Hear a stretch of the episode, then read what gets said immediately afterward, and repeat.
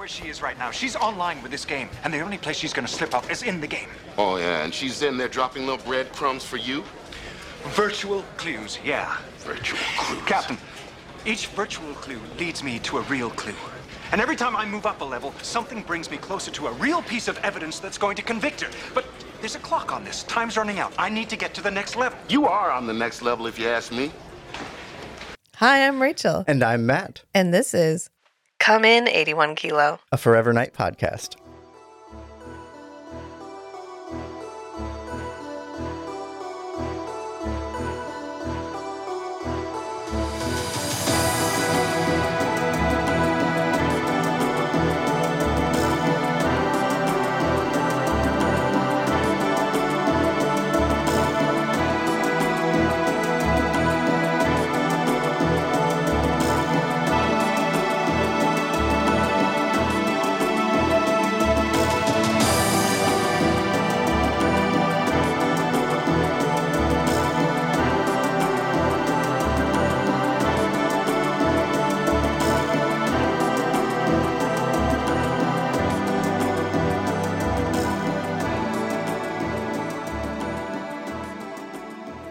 Although I honestly don't need that to sound garbled this time.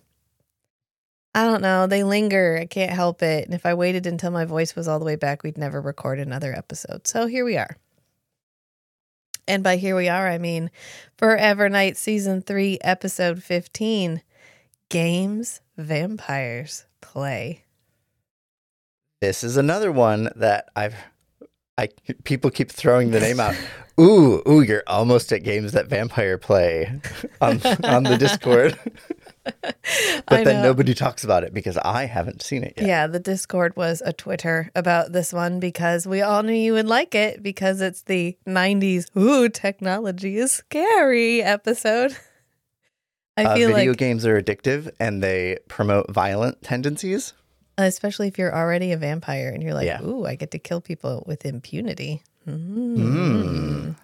Um, I feel like this was as regular as the Native American mysticism episode was the, ooh, let's create this mystical future technology and extrapolate how it's going to fuck with all of us and make us into murderers. Hell yeah. This was like, it just happened, you know, it was like a thing. It was like the body swap episode. Yeah. Yeah. And here it is. When when do we get the body swap episode? I mean, we don't, but we get like universe swap because we get curiouser and curiouser. And we also got the amnesia episode, which was Night in Yeah. Question. Yeah. We don't really get a body swap episode on account of, oh, maybe Sons of Belial was kind of like the body swap episode. I guess. The I have given my my body over to another entity. Yeah, my body is being used by something else. I forgot how chaotic the second half of season three is. Because we got Sons of Belial, where he like goes on a murderous rampage, kind of, and then he like makes out with a lady's tits and asks for Lacroix's help. And then we got Night in Question, where he forgot about his past completely, and then when he does remember even a little bit, he goes and like flies off and kills a guy. And then we got the fever episode, which we didn't even talk about the fact that Screed, the guy who passed away in the episode, Oh yeah, for representation. who was played Right. by Greg Kramer, is like one of the only openly gay actors who was working on this show. And he's Mhm. the one who dies of vampire not AIDS. And wasn't the actor HIV positive? Yeah. Yeah. Yeah. And he died kind of under mysterious circumstances. He was found dead in his apartment. The actor was? Yeah, because Mm. he was like a playwright. He was a poet. He did a lot of stuff. I mean, he was a very active in the theater community guy. And I think in 2014, he was putting on a new play. And right before it premiered, he was found dead in his apartment. Mm. Just like we mentioned, the other guy with a Cockney accent, Danny, Danny the kid Mhm. from the first season, Yeah. he was also found dead under mysterious circumstances. So I don't know if you had a Cockney accent forever knight, just be aware that's a thing that happened. And apparently, he had no idea what what Screed was saying. Like Screed's dialogue was written out for him and he had to perform it word for word and was not allowed to ad lib. And he was like, I don't know what the fuck Screed is oh, saying. Oh, because saying. my headcanon was that this actor was just completely off the wall and ad libbed all of Screed's lines. No, those were given to him and he was not Wow. allowed to ad lib them. And he was like, What Wow. you see on the screen is an actor just doing his best. I mean, he pulled it off. Can you imagine you get like, you know, you're trying to make it, you get a part in a television show. You Can show you do a up British accent? you show up and they're like, You're the bald guy that lives in the sewers and you sound like this. You're like, I'm sorry, what? What? And apparently he shaved his head for something else, so they just kept it. And then that little hat he wears hmm is a thing that like he brought that with him. That's his Oh, thing. that was Greg's Yeah. thing. He wore it because in another play he used it to protect his head because there was a scene where he got like fire shot at him or something. So he wore Okay. this leather cap. And so he just brought it and they were like, Yeah, sure, go with it. So the only parts of Screed that are him are the bald head and the little hat, the little leather hat Hmm. that he wears. Everything else was like, Okay. Hear me out. You're the vampire that only eats rats. I'm sorry. I'm what? I get to be a vamp. You're like, oh yeah, I get to be a vampire. I get to be like Brad Pitt or Tom Cruise. I get to be like, ooh, sexy vampire. And they're like, no, you're the you're the rat sewer guy.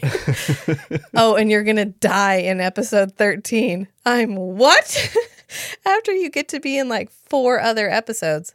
Anyway, I was remiss in not discussing the fact that Greg Kramer the guy who dies in the AIDS awareness episode it was the only openly gay. Oh, I don't know if he was the only, but he was one of the only openly gay actors on the show at the time.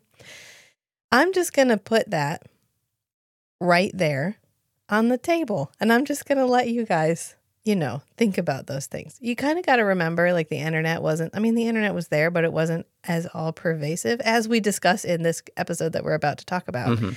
So there was not the uh, ever present awareness of all actors' lives and sexual orientation. Right. It was just and- the tabloids.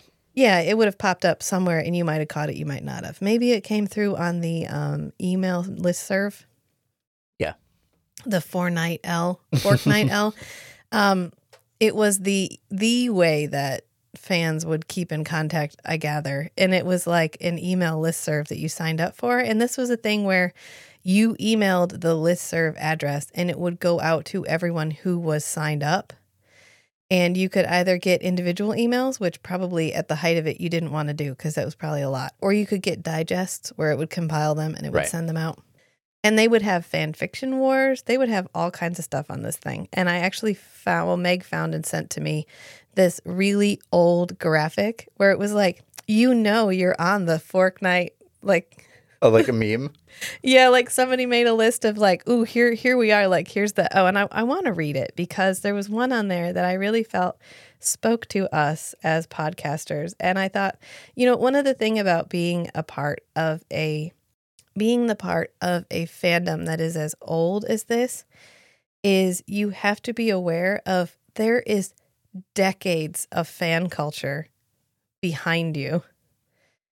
And sometimes it pops up and it's like, wow, these people were my age when they were doing this.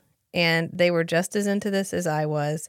And it's kind of cool to see how fans gathered and identified themselves and discussed things before you could go to like for you could go to the the Facebook Forever Knight page and join there. That wasn't a thing. You had to find another place to congregate. Um, and I, first of all, I love this listserv is still active and it is still available and you can still sign up for it. And I'm a member and I get an email like once a month. And I just, in my head canon, this is hosted on a server at Pennsylvania State University. hmm And there are no archives. It saves nothing. It is a tiny piece of code that just redirects emails.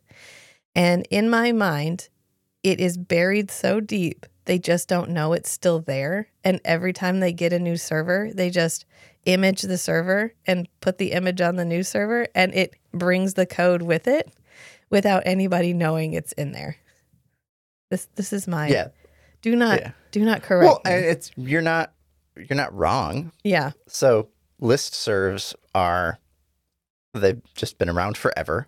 It was it was uh, like a really it still is a really popular way for like groups of people to communicate uh, with each other and like back and forth in a way that's visible to other members of the community and you can like tag things and you can it, it gets a little more complicated like subscribe your feed to specific tags but uh my exposure has been like uh, the Linux kernel listserv Yeah. or um, like specific Linux Linux related um, projects or communities uh, listservs.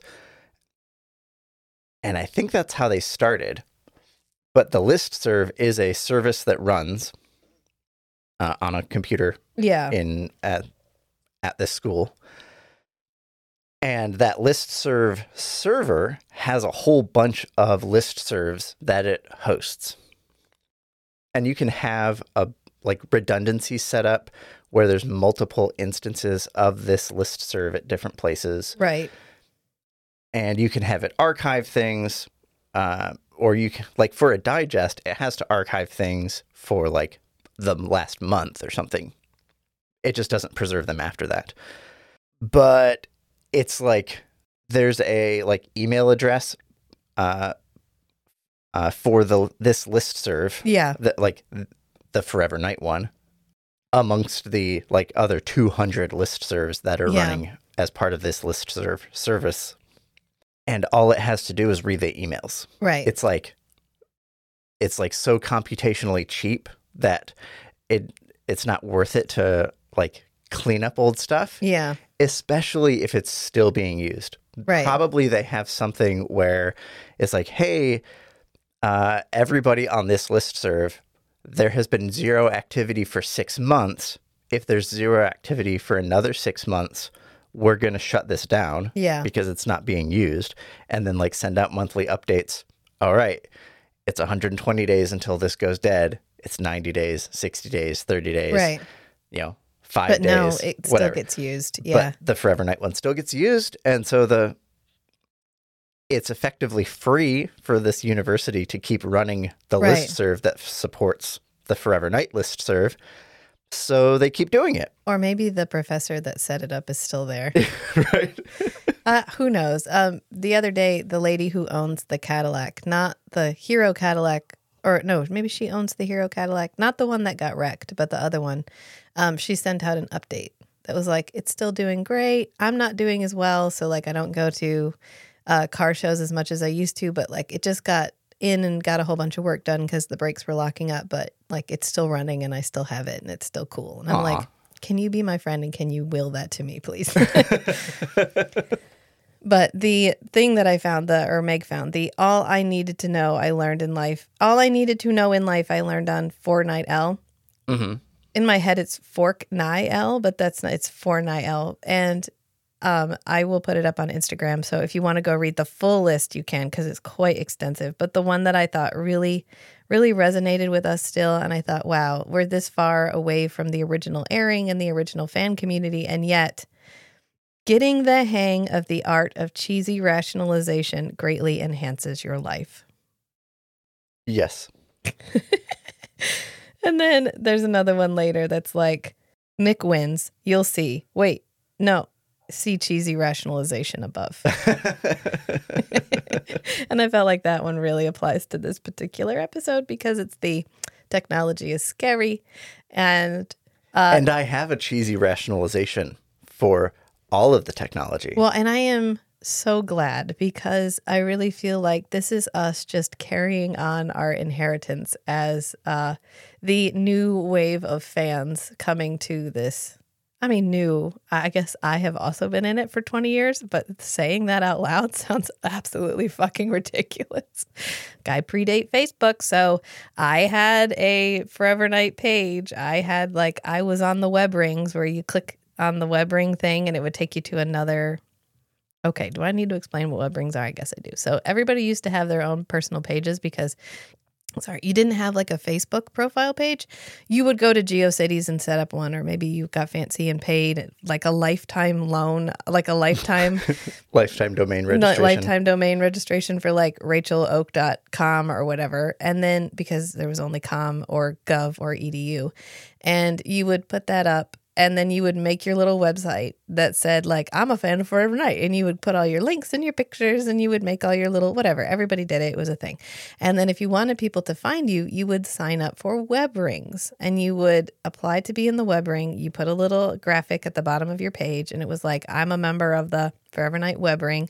Go to next page go to random page whatever. And you could click forward back or random and it would take you to another page right. In the web ring there would be some server running the web ring thing, and you could say, "Send me the previous like web page in the list of members of this web ring," yeah or give me a random like web page link for a member of the list of Yeah. And you might Uh, find somebody who was super cool and you liked their page and you wanted to see they you'd check their updates to make sure they'd update recently to know it was not a dead page and then you would bookmark it so you could go back later. And that was how the Mm-hmm. internet worked, folks. Um, and this is the era in which this whole episode is taking place. There is no social media. There are no cell phones that have the internet. This is literally um, you went to the internet. The internet was away from you. You had to go and purposefully engage in the internet. That's why they're like, where was she logged on? Oh, she was logged on in her office. So we're just setting Could the you stage. fake that kind of thing? Uh, yes. Yes. Yes. Yeah. No, yeah, pretty easily. Yeah, it's fine. So this episode would have been like filmed and produced in 1995. So I remember in like 94, 95, uh, my uncle took us to this like trade show at a local uh, space, convention center space, whatever. And it was uh, a whole bunch of like computer ish stuff, but they had like at the time the full immersion VR experience. And they had the like the pedestal like circular thing that you stand in and this really heavy headset like it was hard to hold my head up straight and you had gloves and like a, a toy gun. And i think it there were two of them so you would play like uh, multiplayer or like two player uh, point and shoot combat game. But it was just like there were two levels to it and there was an two elevators that you could take to go up a floor or down a floor. Yeah. but it was all wireframes. But you could see the outline of the other person. You could see, like, if you looked down at your hands, you could see roughly where your hands were because they had, like, the position detection because of this, like, pedestal, this platform with Yeah. the wall, half walls, and the rings. They had all the position detection sensors built into that. And it was this huge, heavy rig and all you could show like graphically was wireframes Okay. and then and so that would be representative of like cutting edge vr technology in like 95, Yeah. You mean it wasn't a sunglasses with a wire glued to it and a couple of glo- leather gloves with some lights on it? that never turned off Lies. I'm sorry. They you know they didn't bring the good shit to the trade show. okay Clearly. so my head canon about the vr technology in this head in Yeah. this episode lacroix was working with the hardware developer I love it's always And- Yeah. It's always ahead. Lacroix. It's always LaCroix. uh, Lacroix was working with the the guy who developed the the VR hardware, Yeah. and they were investigating how does vampire hypnotism work. Mm. And so the the headset, the the glasses, all that's doing is like interfacing with your brain and your eyes the same way vampire hypnotism does Oh. and that's why and so it's receiving like brain activity for moving around and doing commands and then it's sending you the visuals from the computer uh, of what's happening like on the multiplayer server Yeah. and that's why sometimes you see the we we only ever see um, Nick, the the hardware dev, and the lady wearing the the VR rig. Yeah. But I think that's I, in my head. This is why sometimes you see them like moving their hands in the real world, Yeah. mirrored in the game. And other times, Nick will just be sitting still Yes, that's in the why. real world. Yep. And but in the game he's actually moving around and like doing hand-to-hand combat stuff but he doesn't have to do the the hand-to-hand combat moves in the real world it's because it's actually a purely mental interface uh like masquerading as this like haptic feedback glove technology Yeah. with position sensing relative to the glasses so that's that's my headcanon That's your story and you're sticking to why it? how this stuff worked Okay. and you can't convince me otherwise. This cheesy rationalization moment brought to you by Matt's second cup of coffee. Thank you, everyone. Thank you. Okay, so um I guess we should start the episode. So we open on a guy in sunglasses and gloves with lights. This is our VR rig. I will accept no notes. This is this is how this works. We have a rotating wireframe cube on a CRT computer screen. I mean, that's fucking high tech. Yeah. Okay. He tap, tap, tap, tap, taps. He debugs code. Okay. He debugs. He debugs it He does. Yeah. Cause, with with keyboard clicks. yeah. Cause he's like, oh, this feels almost real. I guess I better debug the code. And then he takes everything off and he's like, tap, tap, tap, tap, tap. I am doing my job. And he puts it back on and he's like, um, oh yeah, this is so nice. Cause he's talking to the the sexy vampiress in the game who is wearing nothing but a leather vest strategically located over her decolletage. And he's like, Oh, I've got an hour to kill. Because she says, Are you here to play? Are you here to work? Are you here to work or play? And he's like, I'm here to play. I got an hour to kill. And she goes, But it only takes a second to die. And he's like, Oh, yeah, this is so real. Um, this is the moment where I have to say, did he program her? Because if he programmed her, he would be aware of what her responses should be. Okay, so here's my my interpretation of what's going on with Oh, with this game. I knew you were going to like this episode. he he developed the hardware, Yeah. the interface, Yeah. but she did so she mentions that she was doing animation Yeah. in like a video game school. I don't yeah. know. And the computer school that they went so to. I yes. think in my head, she designed all of the the story in the game and the characters and the animations, and he worked on the interface, Okay. the VR rig. right. So to- he doesn't know what to expect from her. Right. Because oh, she added a new thing to to the game. Oh, it only takes a second to die. God, she's sick. I love it. Okay. All right. Fine. Fine. And he can feel her fingernail. She's like oh, and dragging. the the Lacroix consulting con, and the Lacroix consultation yeah. process. That's why it's vampire themed. What does Lacroix call his his um contracting uh, like his contracting company? Uh, Nightcrawler Consulting. Oh, you think so? And then their tagline is "With a friend in the Nightcrawler who needs enemies," and yet somehow he still gets business. I don't know how it works. So I can't even get Oh, followers he, on Instagram. He gets every contract that he wants to get oh, this is yeah, because of hypnotism yeah. and.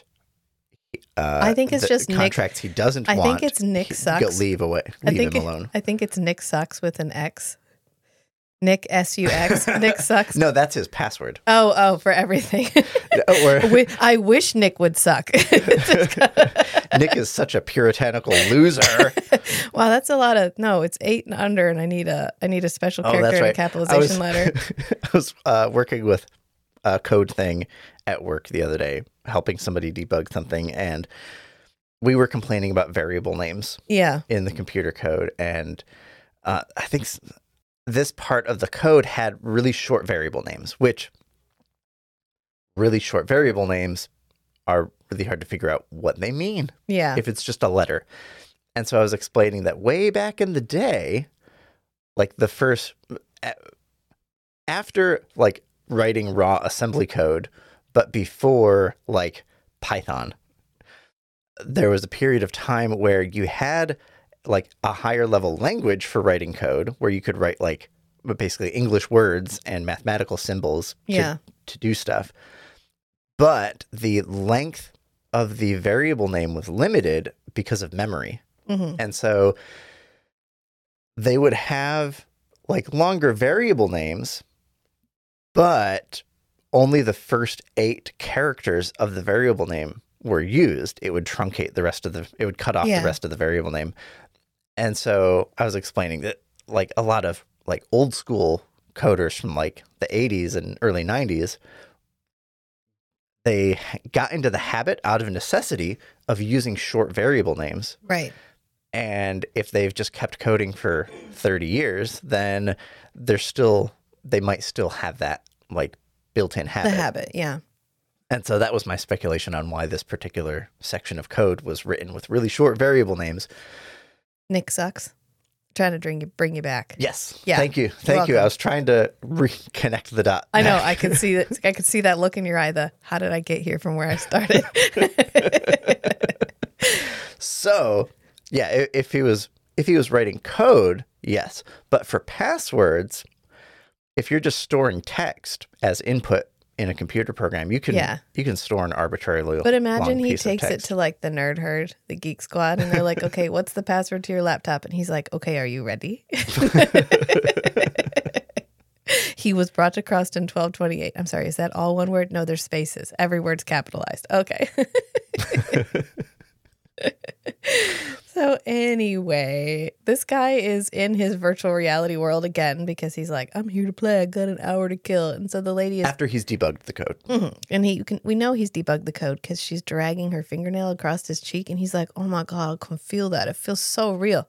There's nothing on his cheek. There's nothing to create this sensation. That's why it's hypnotism based VR technology okay, fine. because that could produce the sensations in your body Yeah, anywhere uh, based on just and that would explain why he believes it because he invented the hardware. He should fucking know what the limitations of the hardware are.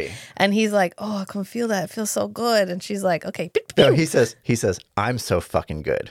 oh yeah, I'm so well. He just says I'm good because it's Yeah. well, because it's, it's network television. network but television. And then pew pew, he died, and I'm like, uh oh, he died in the game. Does that mean he, got stays in the game? In the neck.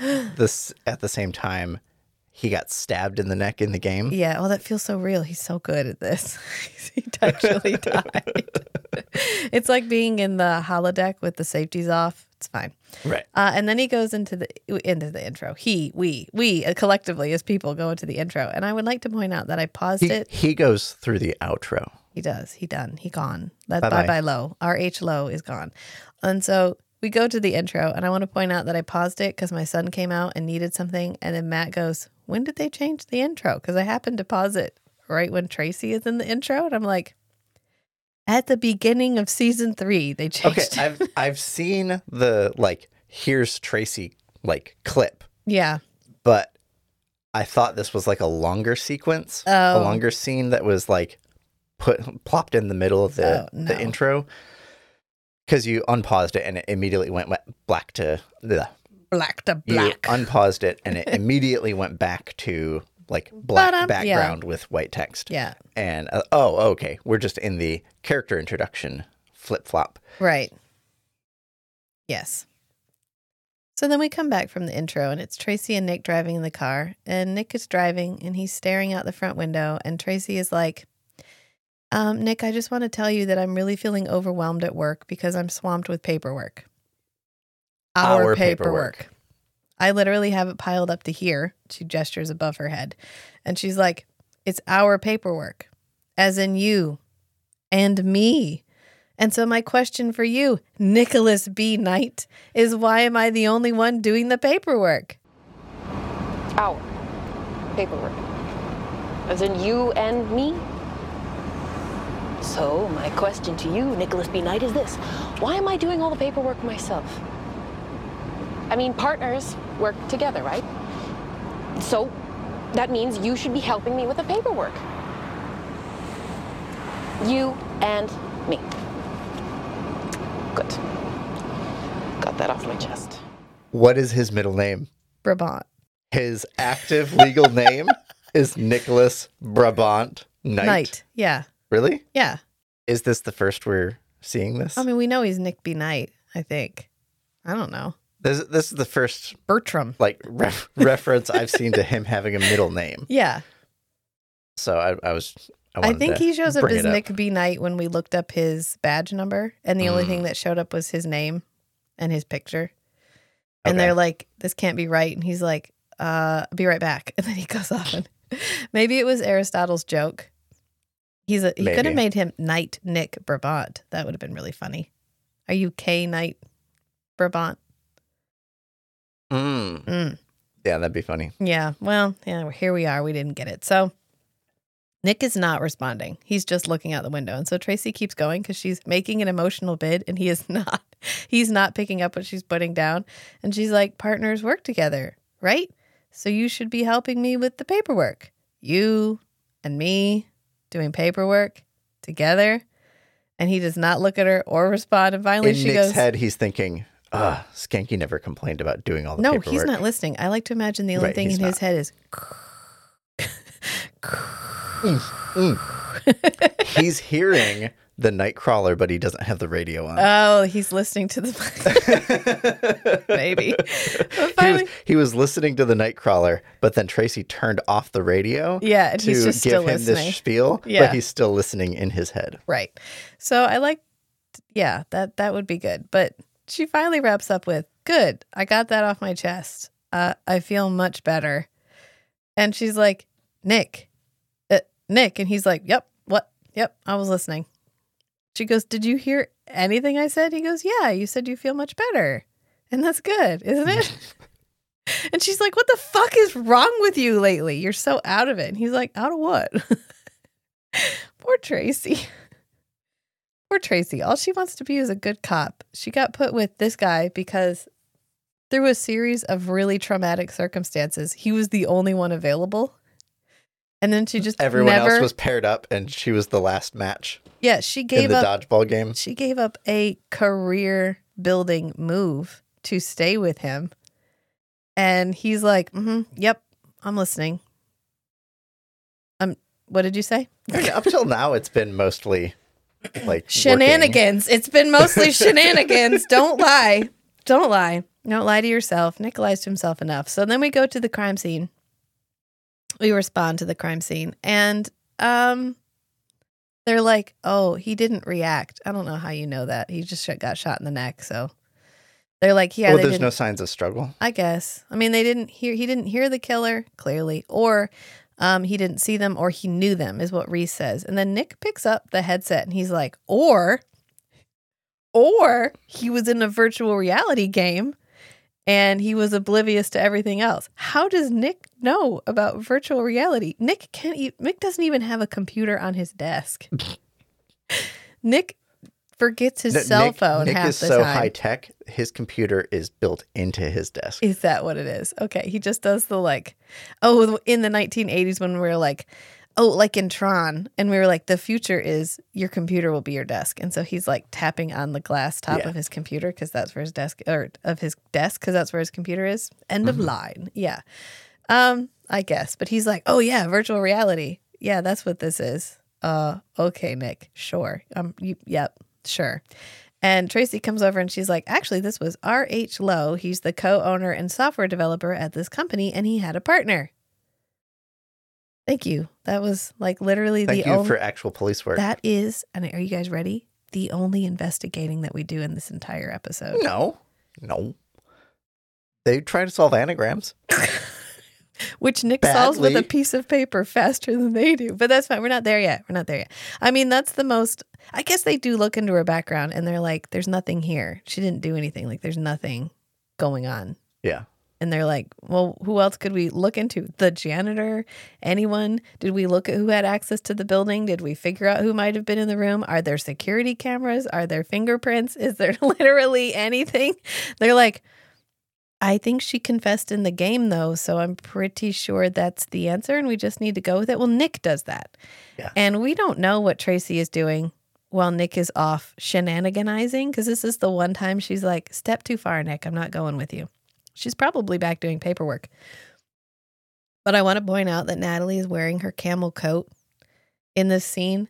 And I knew Natalie had a camel coat, but when we went to meet Catherine Disher, she mentioned that she actually kept one of the camel coats because there's 2 Mhm. and that she wore it to like a play. And so she got easily identified as Natalie. And then the Knicks fans or Gares fans ratted her out for leaving at halftime hmm at intermission because halftime like it's football. Um for leaving at intermission because they spotted her leaving because she was wearing her camel coat. And i honestly did not i was not as aware of the camel coat until now. And then i'm like wow she is wearing that camel coat in every scene. It's just like the natalie okay i put on an outfit and now i put on my coat. Yep. Yeah. So why is it called a camel coat? that's the color Oh, camel. that color is ref- that that type of coat is referred to as a camel coat the like khaki Gotcha. Yeah. I don't know why. And I think it's the type of fabric too. It's like a woolly, felted wool type of fabric. I don't know. It's called a camel coat. Just is. Okay. So I don't make the rules. It's like the what? No, Meg looked up what the the puffy pants from the last week's. No, he didn't get a flashback in this episode.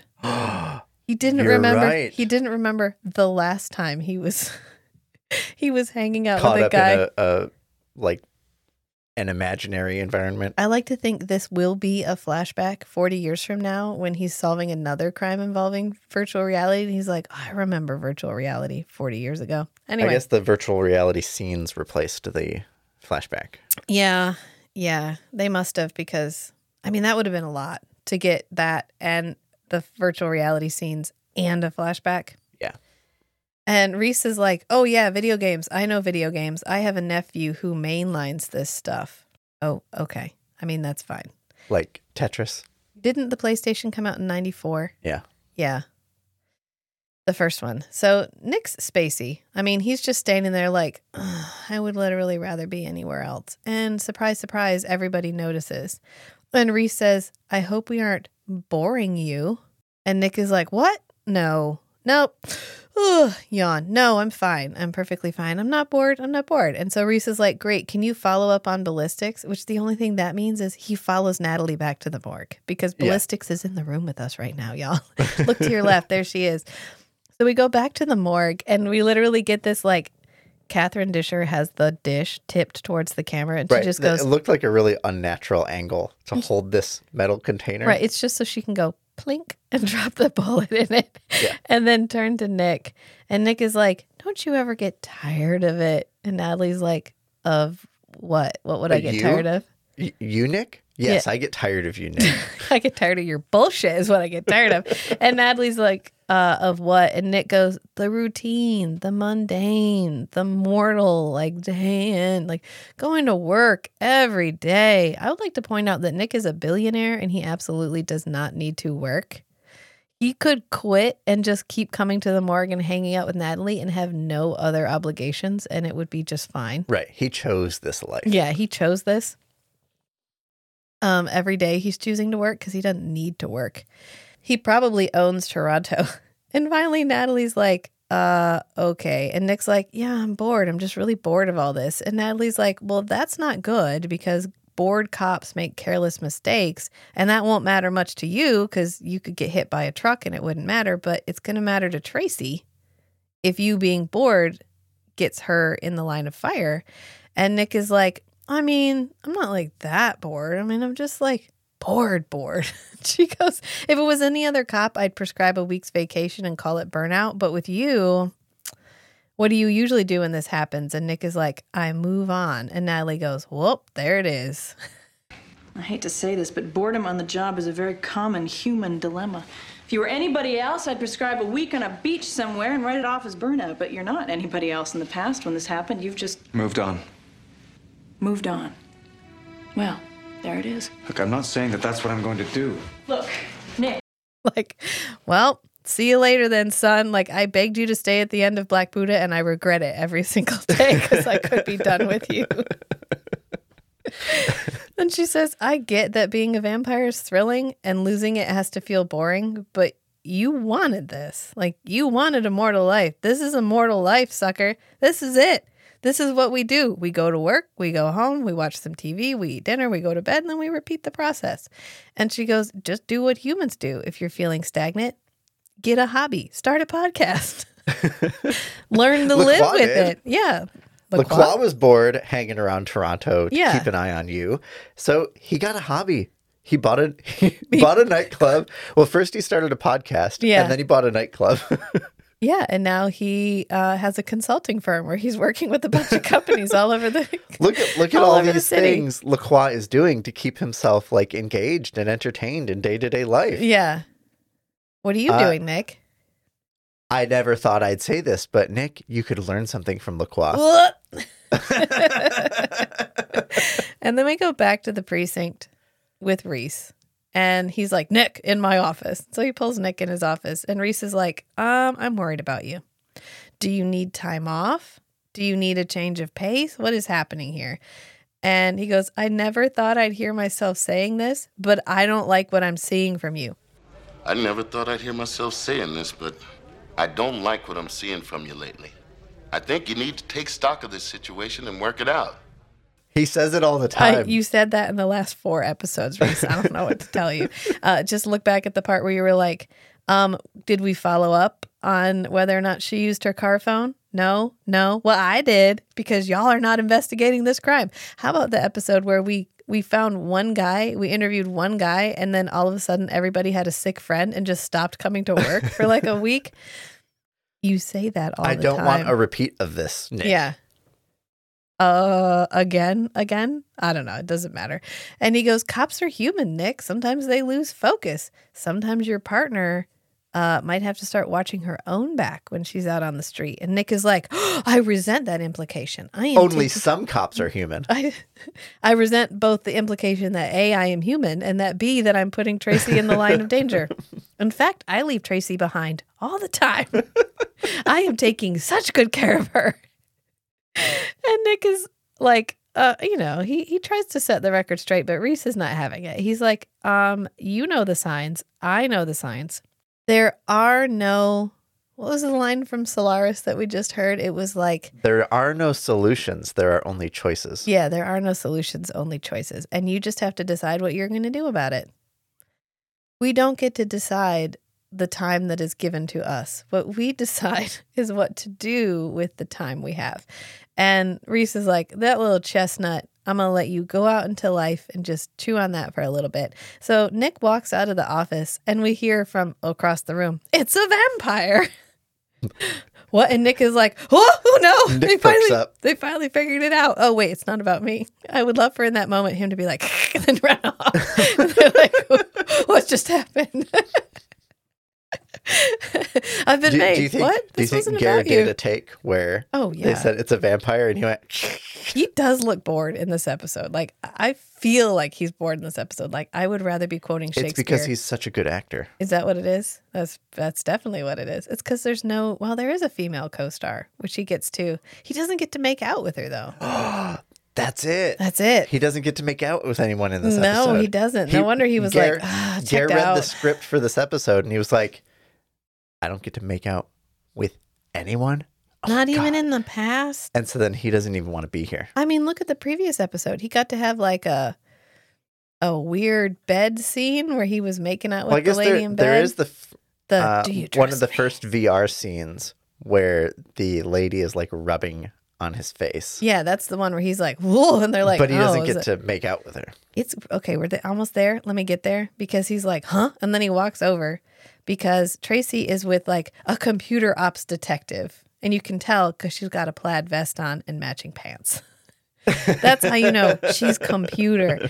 And so she's like, "Hi, I'm one of two people who investigate computer crimes in the entire in the entire department. You're welcome.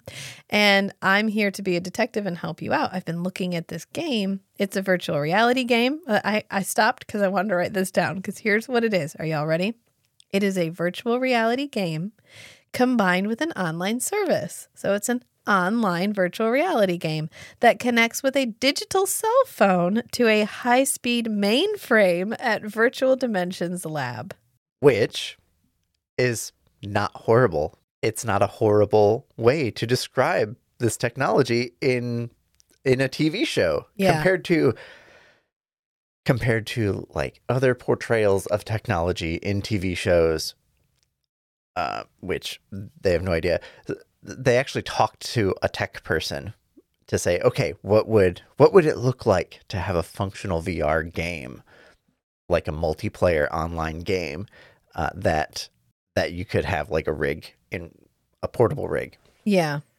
oh well you can't use like landline like dial up internet because it's too slow. You're not going to get uh, you're not going to get enough bandwidth to transmit the information and you're not it's it's not going to be low enough latency to have it feel like interactive like real-time interactive Right. with the other players on the online service okay so it needs a dedicated form of communication well you get a cell phone and you say, "Oh, it's a fancy cell phone." It's a digital cell phone. A digital cell Sure. phone. okay? You're making up technology anyway. Yeah, go for and it. And this sounds realistic enough. And then the computer that it runs on like for the shared service needs to be fast. Well, the fastest computers at the time, the most powerful computers at the time are mainframe computers, which mainframe computers aren't really used anymore. There, uh, some banks still use them because they're really, really good at um, like high speed, uh, like high speed trans, like lots of small transactions for bank stuff, and and the code is like uh, proven to like not have bugs for you know, dropping things. Anyway, Yeah. mainframe is the biggest, most powerful computer word in the vocabulary at the time. So I'm not upset at this description of the technology. Good job, everybody. Geraint Wyn Davies directed this episode. Yeah. And I was looking up the writer because I wanted to see if she'd written any other episodes, but it looks like she's written three episodes. She wrote False Witness. She's written a bunch. She wrote False Witness, Love You to Death, If Looks Could Kill. So False Witness is the one where he breaks up the porn ring and he claims to have seen the the killer, but he didn't see the killer. That's Okay. false witness. Yep. And then Love You to Death is oh, that's the one where he remembers like the death of the model. Like the the model gets kidnapped, but she also looks like that lady from his past that he thought she was a pure ballerina, but it Lacroix tricked him. It's right. season. and she was yeah. a pure ballerina, but, Yeah, she was fine, but, but, he killed her anyway. Right, he killed her anyway. And if looks could kill, which I'm almost positive is the one with the three ladies that um they've been giving they've been getting vampire blood and so they're young. Right. Yeah. And then Killer Instinct, which is the season 2 premiere and that's the one where Nick gets framed. And then Faithful Followers, the episode where he joins the cult. And then Games Vampires Play. So she wrote all of those episodes. I was trying to figure out if she had a theme. Like, apparently, there's one guy who writes Star Trek episodes, and every Star Trek episode he writes, somebody devolves into Oh, like animals? something. Like they turn into a lizard person, or they turn into a spider, or they turn into whatever. And that's literally what he writes every single time. So maybe she writes the the off ball, like the oddball ones, but no, no. But I, I mean, Geraint Wyn Davies directed this, so I just want to put that out there. Yeah. Anyway, the computer ops detective is looking at the game. She breaks down all the the tech, tech, tech, tech, tech, tech, and then she goes, "This is next generation stuff." And Tracy goes, hmm, "I prefer reality." And so the lady goes, "Yeah, but reality doesn't have vampires." But um, so Nick puts on the glasses. He's like, oh, okay, cool. Let me try this out. And so he puts the glasses on and um he gets awkwardly into it in front of everybody because he's like, oh, hmm, huh, oh, like heavy breathing. And they're like, oh, is it a pretty lady? Oh, what? What is? I would be like, I'm gonna go to the bathroom. I just have to go to the bathroom. I cannot watch my partner get super turned on by this video game right in front of me. He can't help it. He sees a pretty woman and he's just like, mm, uh, mm, look, must have. And then he takes it off and he's like, oh, whew, oh. Pretty girl, huh? Yeah. Very pretty. It's so awkward. Well, they're like- "Wow, that was that good, huh?" And he's like, He's just "Oh." putting on sunglasses. Yeah. so, so who knows what when Ger was portraying that, yeah. what he was imagining that Nick was seeing. Oh, we know what he was imagining. Oh, yeah. Yeah, no, it's fine. And then he turns around in real life, he turns around and she's walking through the precinct. The lady from the video game. and he's like, "Wow!" and he's like, "Good." He does not get shocked. He's like, I manifested that shit. Hell yeah. He's so excited. and so it turns out that this is Rita, the co owner of Virtual Dimensions, which is the company that is making this VR headset. And she met R.H. Lowe at school and they clicked. And Nick does like a eyebrow lift and she goes, We clicked professionally Only. Only. We did not slap, if you want to put, call it that. We just clicked. And Nick is like, mm, okay, well, his loss that he didn't hit that because I just about did, and it was just a virtual version of you. And then she's like, we are pioneers. We designed the hardware. He designed the hardware. I designed the software. And like, that's what our company is all about. Like, we're going to change the world. And he's like, "Mhm, okay, cool. So, where were you four hours ago when he was murdered? And she says she was on the internet giving an interview to some computer rag. Probably buzzed. Buzzwire. No, Buzzwire's from Moonlight. Sorry.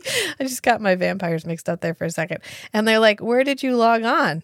Where did you go on the internet? And in my head, I can just hear the log on sound, the like, yeah. Yeah. If you didn't know what that was, you are under the age of 30. Congratulations. Look up a audio. Um, you know what I always you know what I always handshake. think about when I hear that. Do you remember um, that animated television show? It was one of the first computer animated television shows. It was called um, Reboot. Reboot, and they go out on the internet. They go through a terminal and go out on Yeah. the internet, and the people on the internet. That's how they talk. They're like, like when they're trying and to talk to them. pirates.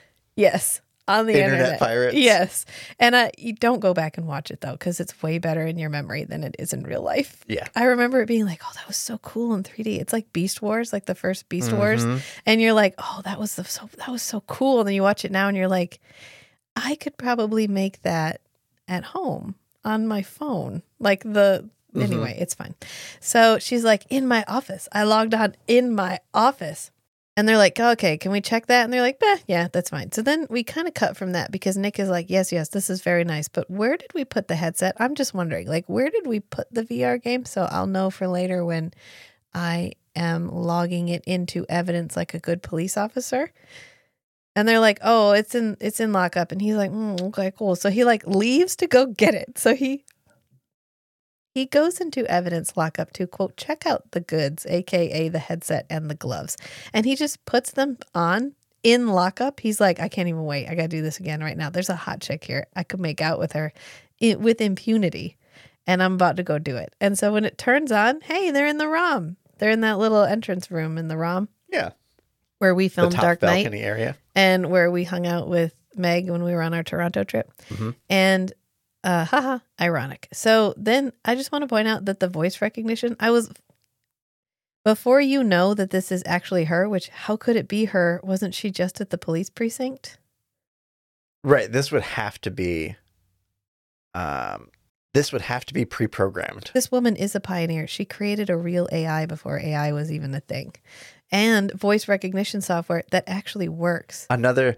Oh, maybe maybe the vampire hypnotech is really good at converting. It, it's not actually. It doesn't have a microphone on it. It's just converting the the ideas of the words in your head into the actual words. I love the level of bullshit that you have ascended Yeah. to to explain making it all work. The, thank you. You are making it work. Um, because I remember the first time my dad got a text to type or a type like a talk to text Mm-hmm. Thing, and you had to speak in a British accent to get it to recognize that you were talking. So, I mean, this is doing great. And then he ends up in this baroque uh boudoir room with a victim. It's like a lady in a red dress. Oh, no. I was going to say, when did The Matrix come out? 99. So obviously, The Matrix copied this, the woman in the red dress, clearly. Yeah. So in the game, surprise, surprise, he's a vampire and he has to kill to keep up his strength. And he has like a little timer in the corner, and then he has little crosses that are his blood points, which, if you've played Vampire the Masquerade, you know what I'm talking about. Those are your blood points that he has to expend to use vampire powers. Um, White Wolf already did this, y'all. It's just not virtual reality, unless you go to a LARPing game, and then it's basically virtual reality. and so uh, Rita is like, go ahead, kill her. She wants to die. She wants you to do it. So the lady walks over and she's like, I want you to kill me. Bite me. Do it. Kill me. And all I could think about was from the, the cow from the restaurant at the end of the universe. Oh yeah, my my flank is especially tender. Yeah, I've been force feeding myself acorns for months. My liver is is bloated and tender. Like, um, if you haven't read that, that's from Douglas Adams' Restaurant at the End of the Universe, which is one of the sequels to Hitchhiker's Guide to the Galaxy, and they go to literally the restaurant at the end of the universe, like when the universe is about to die, and a cow comes out because they have um, bred animals to want to be eaten. And so the cow is like, What part of me would you like to eat tonight? And So they- it's ethical. it's ethical, obviously. And Rita is like, It's cool. It's just a game. It's not like you're killing people in real life. It's not like you're really a vampire. And I wrote in my notes, does the Rita character react in real time or have a set of responses? Because if they programmed a real AI, that's actually where the money is and not in this virtual reality game. Because probably this hardware is priced out of almost everybody's price range, which is what happened with the um the Nintendo Virtual Boy. Oh yeah, Do you remember the Virtual remember Boy? the Virtual the Boy. only thing I remember about Virtual Boy is going to Best Buy and they had one of the things that you could wear to like test it out, and it always smelled weirdly. Like it always smelled like weird sweat because it had this soft band that Mhm. pressed against your face, and it had done that to like dozens of people already that day. And so all I can remember is the smell. Plus, it was only red. yep. It was only red lines. It was only red lines. So, and it was super expensive, which is why nobody made video games for it and nobody bought it. Yeah. So AI is where the money is, Rita. That's all I'm going to say. But Rita confesses to killing Lowe. She's like, "Yeah, I killed him. Of course, I fucking killed him. Um, but I just confessed to you in a virtual game, and unless you're going to take me to virtual court, I don't think it's admissible."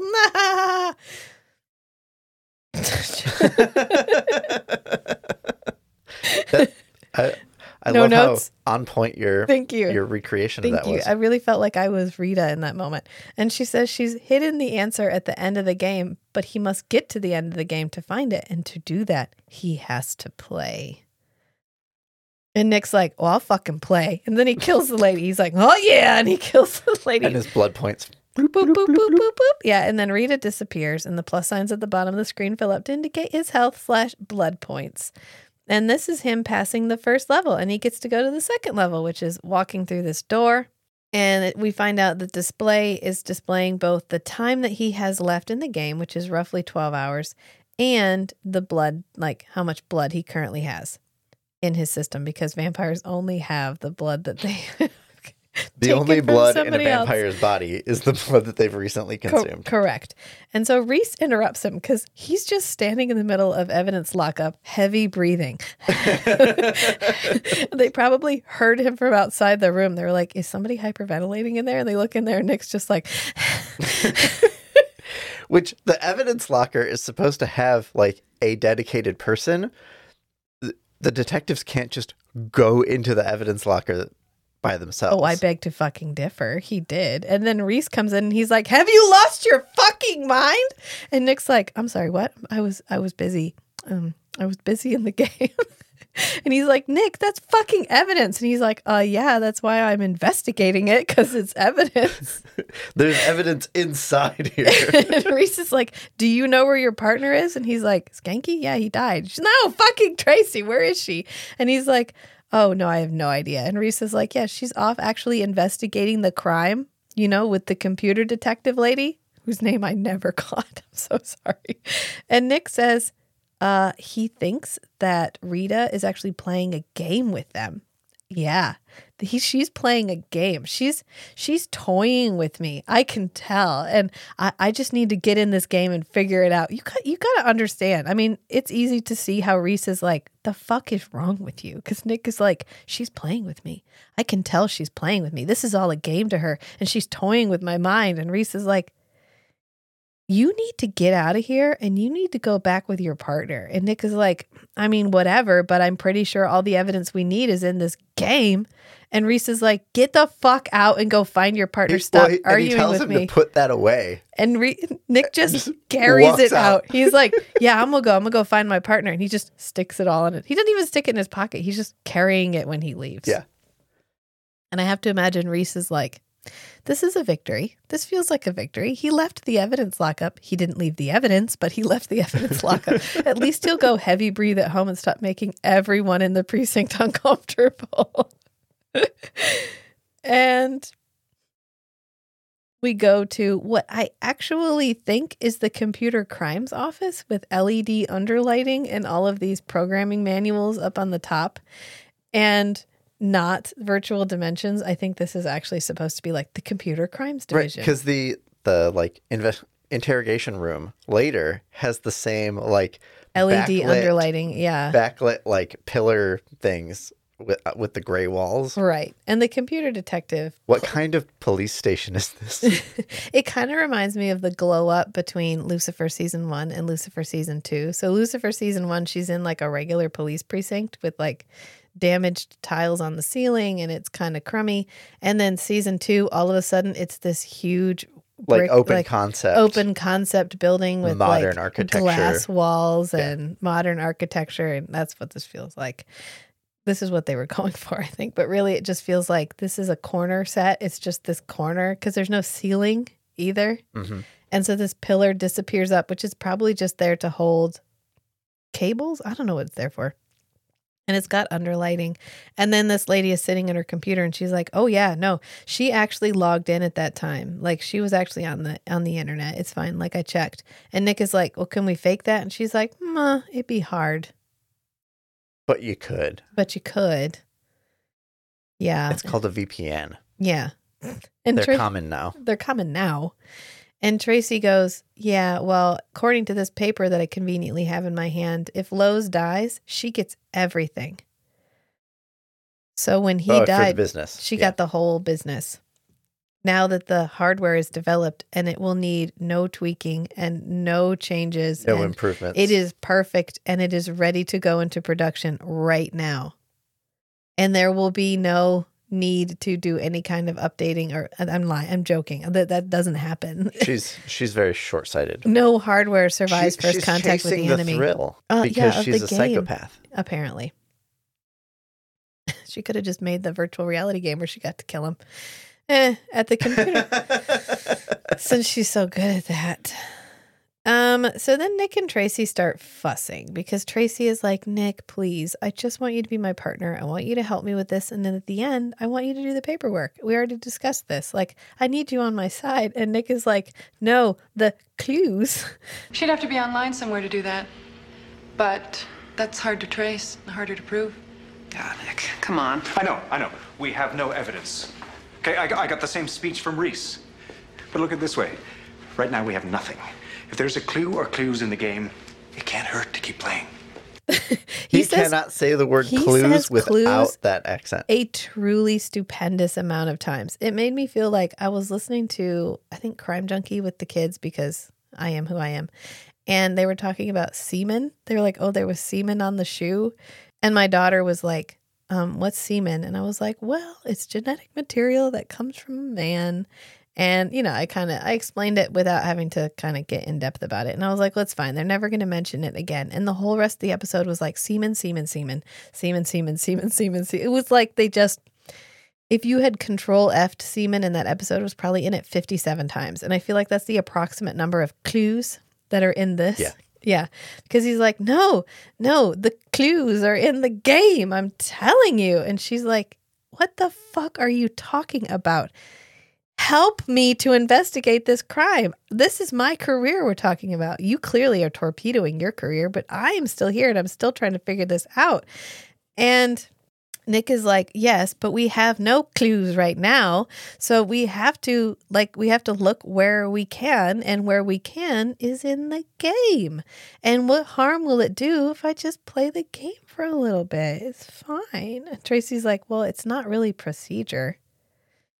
Yeah, but I mean, it's not like they wrote about VR games in the handbook because they would just be brand new slash non-existent slash just a pair of sunglasses right. with a Just wire. just think about it like, oh, there's a serial killer, and they sent in like like a puzzle to the police station, yeah, and oh, if you can solve this puzzle, uh, it'll be a clue to mean- catch me. yeah, that's what the Zodiac killer did. Right. Yeah, So Nick just needs to explain it like that. yeah, Like, I have a hunch that she's playing like some a kind of psychopath. game. Yeah, And uh, she left a trail of clues in the video game because the thrill of the potential of getting caught, just like, for example, the Zodiac killer Yeah. sent in puzzles to the police station because yeah, those it's not puzzles had clues.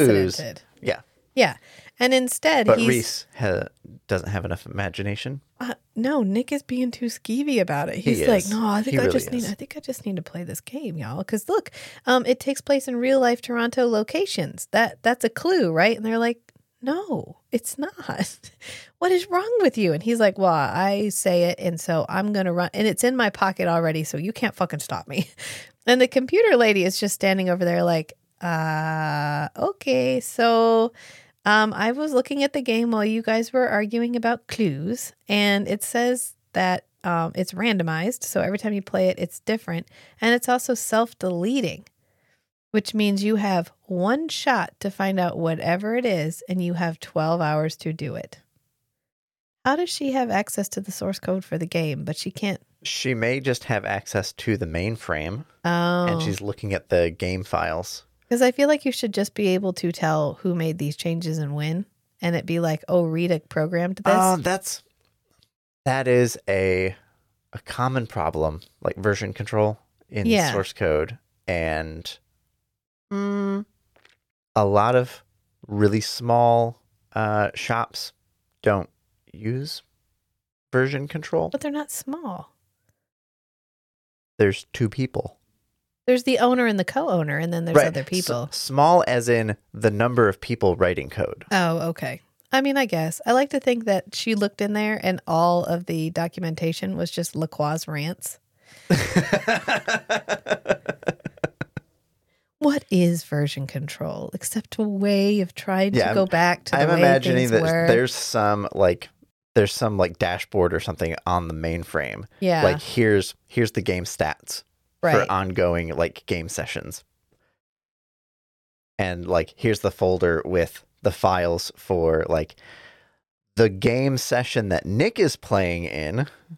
And oh, like each time he completes a level, the file for that like virtual reality space gets deleted. Yeah. Ah, that makes sense. Well, Reese calls while they're in the middle of this and tells them both to come in. And Nick's like, um, yeah, okay, that's really nice, but I really need to get back in the game. And Tracy's right. We even like, hear Tracy say, "Yes, he's here too," or Yeah. "He'll be there too." right. And Tracy's like, no, um, Reese insists that you come in. And so we go back, and Rita's at the precinct because Reese has called her in. And I have to imagine it's just to highlight to Nick how im- like ridiculous he's being, but it does not work because Rita is like, Are you saying I'm here as a suspect because I confessed to you in the game?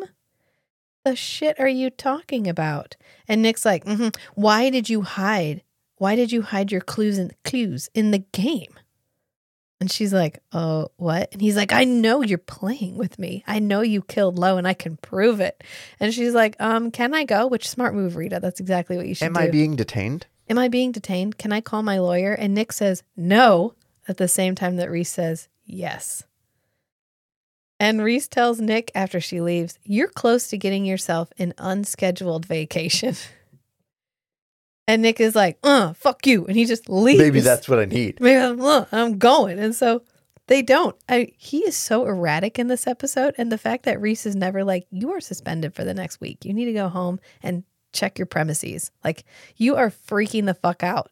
So You're freaking What? me out. You're freaking her out. You're freaking Tracy out. You are torpedoing this case. And Nick, no, he does never say that. He's just like, careful, Nick. And Nick's like, I'm gonna be fucking careful. I'm gonna be fucking careful all the way back home. what stands out to me is that all of this back and forth in and out of the station over and over and over again is all happening in one night Yeah. because it he has, He has 12, 12 hours, for the game. Yeah. And so that's one night shift. Yeah. Yeah. Yes. Yeah. Yeah. Yeah. Reese is like, Where are you going? And he's like, oh, I'm fucking going. So he just leaves. And where he's I'm actually going to play video games in my room. I'm going home to play, play video games, Dad. So he goes, actually, where he goes is the real life boudoir where he was in the video game. He recognized it. He knows right where it is. And he goes, right to I've it. been there. bef- I've made out with a lady yeah. here Oh, no. before. He- Nick knows a boudoir. Okay. He even, call, he even calls it a boudoir. Yeah. This, a boudoir is, that's where he goes. So he goes and he's like looking around and then he sees the door that he leaves through in the game. And so he walks in there and there's a silver skull. Oh my God. There's actually a clue. And so he picks it up and um, puts it in his pocket because he immediately goes to the next location, which is some kind of terminal. He says it's something BC Place or something. I'm not from Toronto. Someone's probably going to be like, it's this. And you know what? Thank you. I really appreciate that. I heard it from all the way over here, but I can't repeat it. So he goes to this terminal and he puts on the glasses again to play. He does not need to specifically be in this location, but here we are. He's here. And Rita is already there. And she's like, wow, good job. You already found the skull. Um, but the challenges are going to get a lot harder. And uh, Megan over there is all for you. So Megan in question is heading up the escalator. And he's like, oh, hell yeah. So he runs over there and she's like, no, no. And she pulls out a cross. And he ends up uh, zooming away, getting around behind her and killing her. And I have to imagine at what point was Rita like, wow, he is surprisingly good at this for a cop. His his vampire neck bite technique is impeccable for a human detective. Yeah. Wow. Okay. But um she's too into her game, I guess. Because he um he does all of this at the station. I because he starts out on one side and when he comes back after he's killed the lady, Megan, um and he is grabbing this fence, he rips the glasses off and he's vamped out at the station and he's over by that that fence. So he must have walked across the station while he was Yeah. wearing the glasses. And there's lots of people here. And he's like, whew, wow, okay. He pulls himself together and he's like, hmm, where would it be? Ah, in this potted plant over here. And so he just walks over and he's it like, seems like such a weird place to put like the clue. it ha- the clue. It has nothing to do with anything that he's doing. He's just like, okay, I'm by this fence. There's a potted plant by this fence. Okay. I mean, the first one kind of made sense because it was through the door. This one doesn't make a ton of sense. I don't know. Mhm. But he takes the clues back to Tracy and he's like, oh, look, I found a skull and a piece of paper. I think they're clues. And Tracy's like, Nick, you are not okay right now. Reese is going to blow important blood vessels. That's what she says. Nick, is this your idea of a joke? Rita said I'd find what I was looking for if I kept playing the game. Rita in the game? Right. Right. Nick, Reese is going to blow an important blood vessel if you don't stop pushing this. And the computer Yes. lady is standing there because she's with she's apparently assigned to Tracy for this entire night. And she says, um, maybe we should try something different. She's trying to be the uh disinterested third party that can redirect Nick's um vibes right now. And he turns to her and he actually hypnotizes her into agreeing with him. He's in like front of in um, Tracy Natalie and Tracy. in the middle of the precinct. He's just like, No, I'm right. You know I'm right. Tell Tracy I'm right. And the lady's like, He's right. and Natalie is like, Oh, hell no. Because she's standing right there and she sees the whole thing. And she's like, Can we talk in private? And he's like, Can it wait? And she goes, I don't think it can. Could we have a private chat? Can't it wait? Absolutely not. I really don't have time for this. What the hell is wrong with you? Tracy was right there. You hypnotized a cop right in front of her. Yeah, I know I shouldn't have. Shouldn't have? Look, there's been a murder. No one seems to want to solve it but me. I mean, no one wants to do it your way through that game. It's the only way. I love how sassy Natalie is. Yeah. in season oh, three. She's like, slap, slap, get your act together. She's like, the you're fuck, out of line. The fuck, Nick, in the middle of the precinct, and he's like, "Well, I mean, I I needed her to agree with me." She's like, "What is wrong with you?" And he's like, "Well, was it that wrong? I got away with it." And Natalie's like, "You get to kill in this game, don't you? And you fucking like it. Thank you, Natalie. You just." Just right out with Right it. to the- just just right, right to the it. core of the issue. Love it. Fucking love it. And Nick is like, I mean, I don't, just- you don't, you're not my mom. It's about the clues. and Nick, Nick is like, well, whatever. And so he takes the game home. He storms off. He takes the game home. He goes over to his fridge. He pulls out a bottle of blood and he's like, okay, I, I'm going in. I am not letting this game control my life, but I'm going to play it literally every second of the day that I possibly can.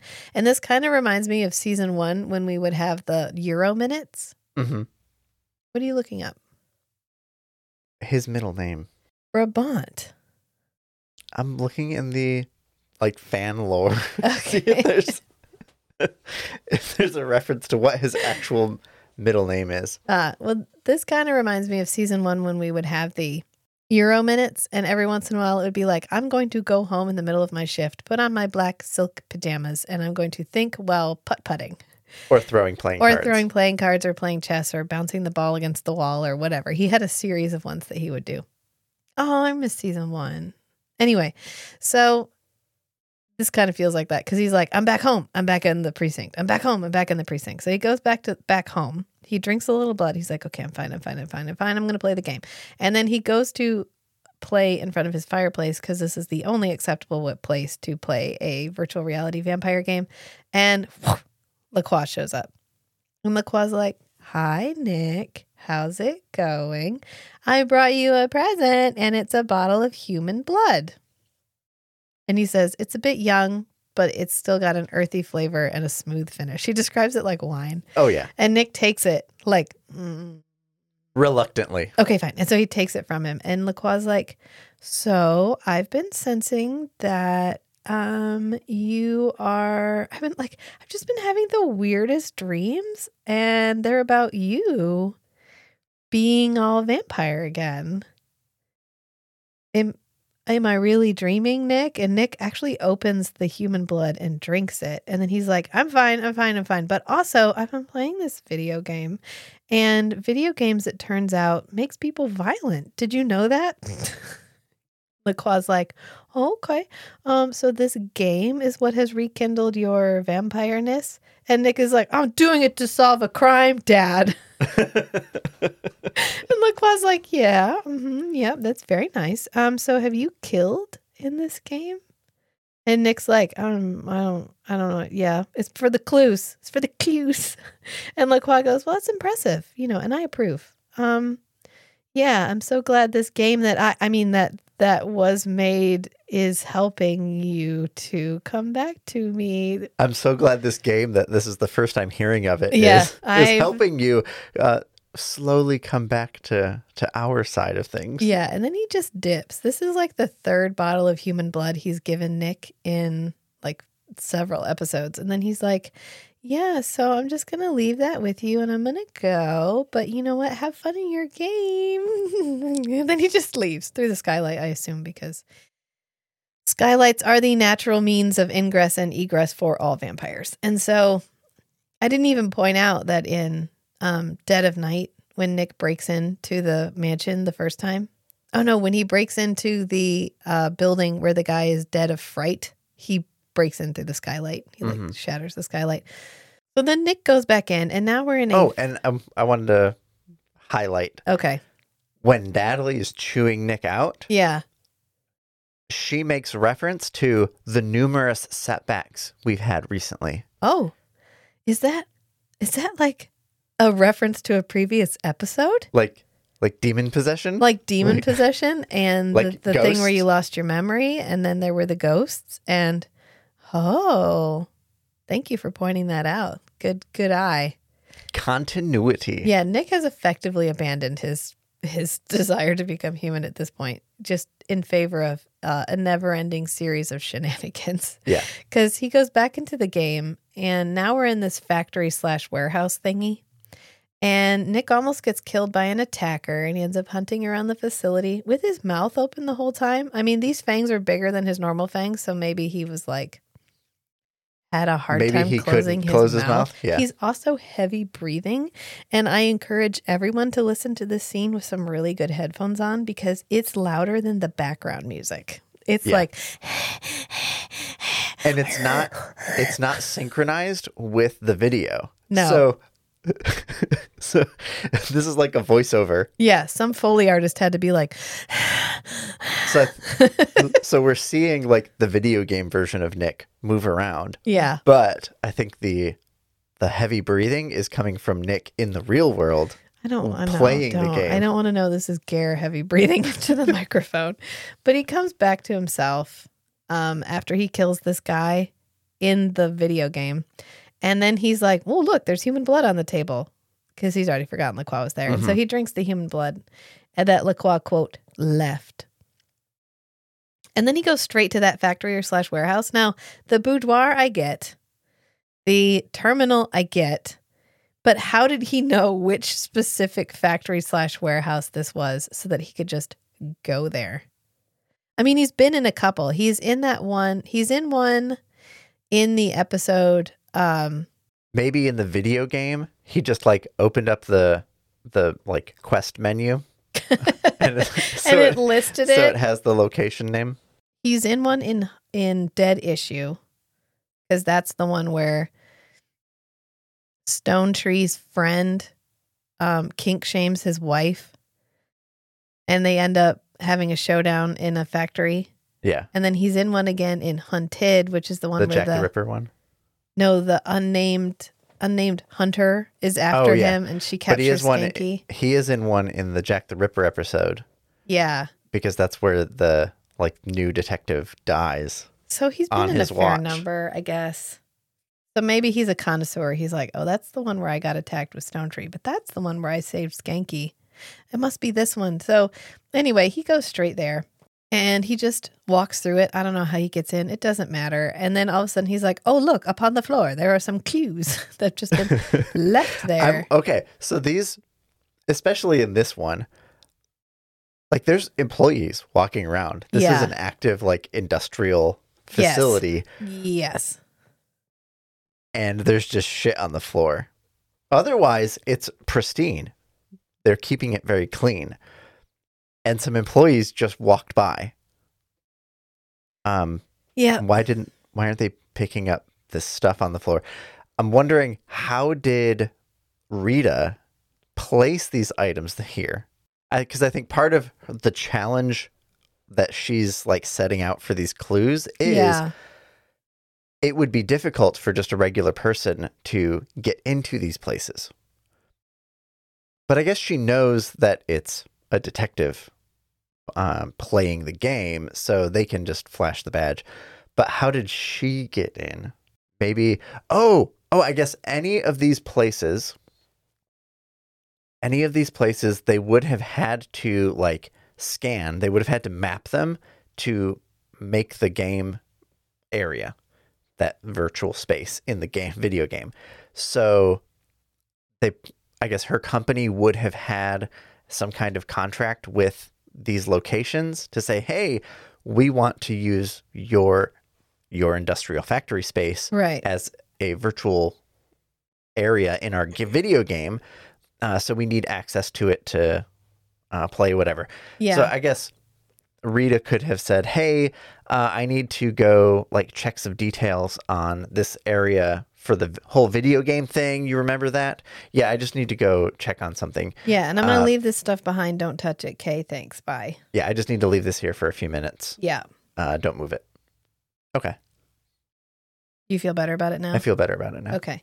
So he ends up finding an hourglass and a nightstick to join the list of clues. They're just there on the floor. And um okay, so then he takes that back to the precinct and Tracy's like, "Great. Thanks, what Nick." more collectibles from your video game? yeah, that's what Reese says. Reese is like, "Oh, look, more collectibles from the junk shop." Captain thinks you've lost it. And you think he's right. Well, More collectibles from a novelty shop, Nick? I know how you think this looks. Listen, I can drop this game right now if you want me to, but I swear Rita Scott walks if I do. Um, is everybody? I mean, I get it. Okay. I mean, I know Nick didn't come to this from a place that really felt very healthy, but at this point, he's actually finding shit. He found an hourglass on the floor at a warehouse, and they're like, "Well, I mean, yeah, that's how they time things. It, that's what the uh, Okay, so what if uh, they choose interesting words for the items, yeah, and it feels a little contrived when they finally say, "Oh, it's an anagram." Um, maybe maybe it's a riddle. Maybe Yeah. it's what do all of these things have in common? Right. Like no, they go straight to straight anagram. to ana- and they to both go straight to anagram. Yeah. Okay. Great. Um, maybe each of these items has like one of the little label maker like sticker things Oh, on it, so they know what to so call they it. know what to call it. Well, I, the the point at this point is that Tracy and Reese are still like, "You're being fucking ridiculous," but honestly, he is finding shit. Like, why wasn't making progress. right? I mean, the skull you can kind of be like, "Oh, maybe it was left over from Halloween decorations at this museum that has this boudoir in it." Um, but also, like, why was there an O-type blood bag label shoved in a potted plant? And then he finds a, it's not a nightstick, they call it a truncheon. He finds a truncheon and an hourglass on the floor at a factory, and they're all like, God, Nick, give it up. So, just so we're clear, Tracy is, Tracy and Reese are shaming Nick for at least attempting to investigate this. And usually this level of criticism of Nick's like technique is like over a few days. They Yeah. feel like he's wasting time. But for him to say, "Hey, the video game that the dead guy was playing, yeah. it still has an active session with a countdown. We have 12 hours to play through this game, like, because I logged in and it said, this is like a limited time thing. Yeah. You have one chance. And then our computer ops detective has confirmed that the game is deleting itself as it gets played. Yeah. Okay, let's spend one whole like workday. Let me work this through. Let me work play- through this. Let me follow this lead to the end They find the guy. so I can discard it. They find the guy within four hours, and then Nick has it solved in 12 hours. From the time this man dies to the time this murder is solved is 16 hours. Nick solves the case in 16 hours, and we don't even need an additional murder to solve the case. This is the most successful he has been investigating a murder in like seven episodes. And yet they're all like, Nick, God, get your head in the game. His head is in the game. That's literally what he's doing. Uh, I can understand at the very beginning when they're all upset at him because he's being really hinky about it. I get it. But then by this point, he's actually finding shit. What do you, like he says, what do we have to lose trying to go through this? Like, let me see what happens. Let me chase my tail for a little bit. Maybe I find nothing. Maybe I find something, but this is timed. This is that. Right. this is like, a the lady's not running away. this is a collectibles quest She's in a, a, video game. risk. Yeah. You know the collectibles quest in the video game that's like, oh no, I don't have a preservative. This stew will go bad in two minutes. You have to get it from this side of the video game map to that side of the video game map. This is what's happening right now. Except when it runs out, he doesn't get a second chance to take the stew again. Right. I just want to put that out there. He's being ridiculous, but he's not being as ridiculous as they're making him out to seem. Right. It's it's not what he's doing, it's the way he's doing it. Yeah, I mean, if Tracy's bothered, she could follow up on ballistics. Nick isn't. We never figure out ballistics. We don't look into it at all. That gun Right, is owned by end, someone. Nick just says, "Here's the gun. It should match the ballistics." Yeah. Okay. Oh, all right. That's fine. Uh, but Reese is like, you're being ridiculous. These virtual clues are ridiculous. Actually, Reese is like clues because Reese is, I think, actually American. So he's like, uh, yeah, no, these are ridiculous. You're being ridiculous. And Nick's like, cool, yeah, whatever. I got to get to the next level. And Nick, Reese goes, you are on the next level, Nick. You are next level weird right now No, no, I'm not. And no, Nick's I, like, I literally "Fine." need to get to the next level in the video game. in the video game. So Nick's like, fucking fine. And so he just leaves. And he leaves Reese and his partner at the precinct so he can go home, have a little snacky, and then play some more video games. And so he's like, oh, look, another factory. Because he goes immediately back into the video game and he's back in another factory. And this time there's a guy standing there and he's like, I light a cross on fire. And Nick is like, woo, yay. And then a bunch of ninjas come at him with swords. Shh, shh, shh. yes.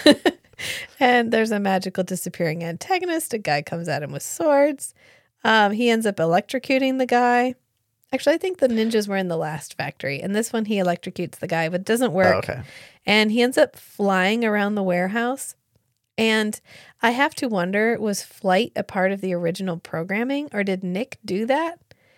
And then it just copied it like it it coded on the fly for him that he's flying around in this video game because I want in real life for him to have flown and banged his head on the ceiling. His own ceiling in Ah, his God, I'm not actually here.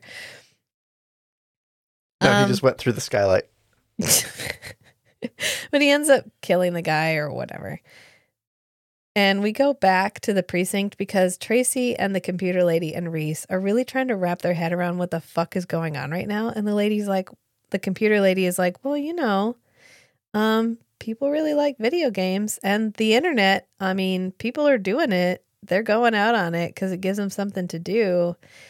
And it's kind of an ego boost when you win these games, especially when you're playing against somebody else. And maybe this lady is just hooked on her own game. Maybe she's hooked on the ego boost of being the winner. The thrill of the risk of being caught. Yeah.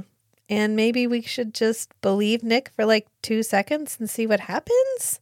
I mean, I was hypnotized into this opinion, but also maybe we should just give it a shot uh, because she is our only suspect.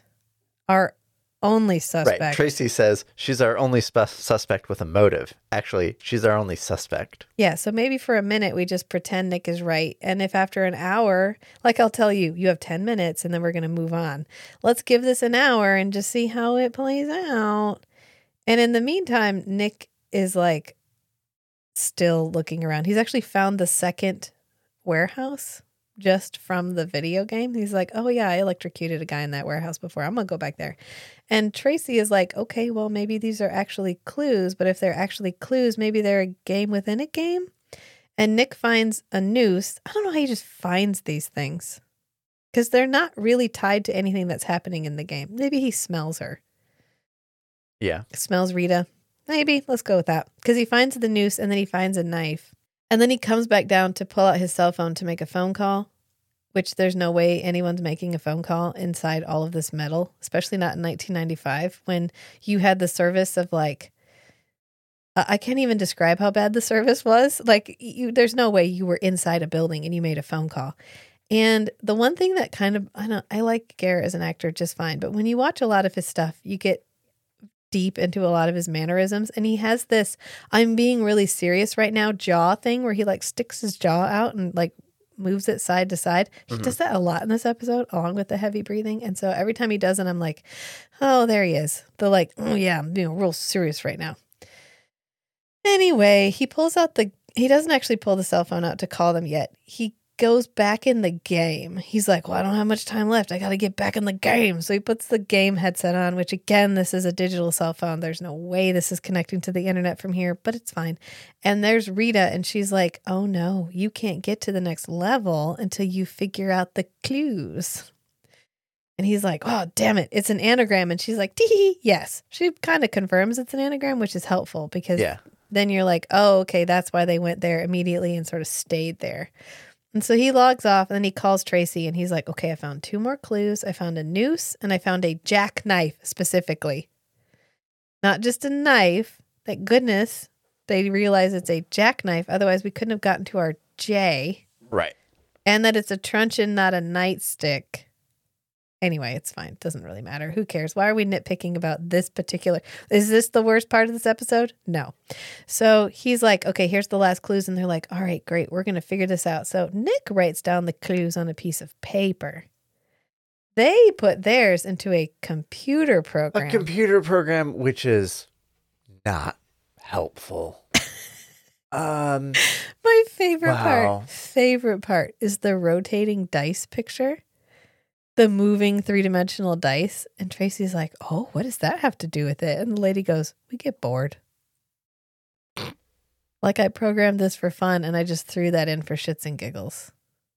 Yeah. Obviously. Oh, okay. okay. Okay. And so Nick figures it out in two steps. He's like, do, do, do. Ah, St. John's. Oh, okay, great. It's a church. And he goes, ugh, a church. And then we pan out to outside and we find out that the sun is also on the rise. So it's day now and he has to go to a church. And so while he's driving to the church, because he figures this out like immediately, it takes them a really, they're like, how about first letters? And Tracy goes, no, too, e- too obvious. And so Uh, then they really? go through a Really, Tracy? they go through a whole bunch of different. And they're like, could it be a place? Could it be a proper name? And Reese makes a crack about, oh yeah, I was at Shazar like the other day or whatever. So an an- real like, helpful.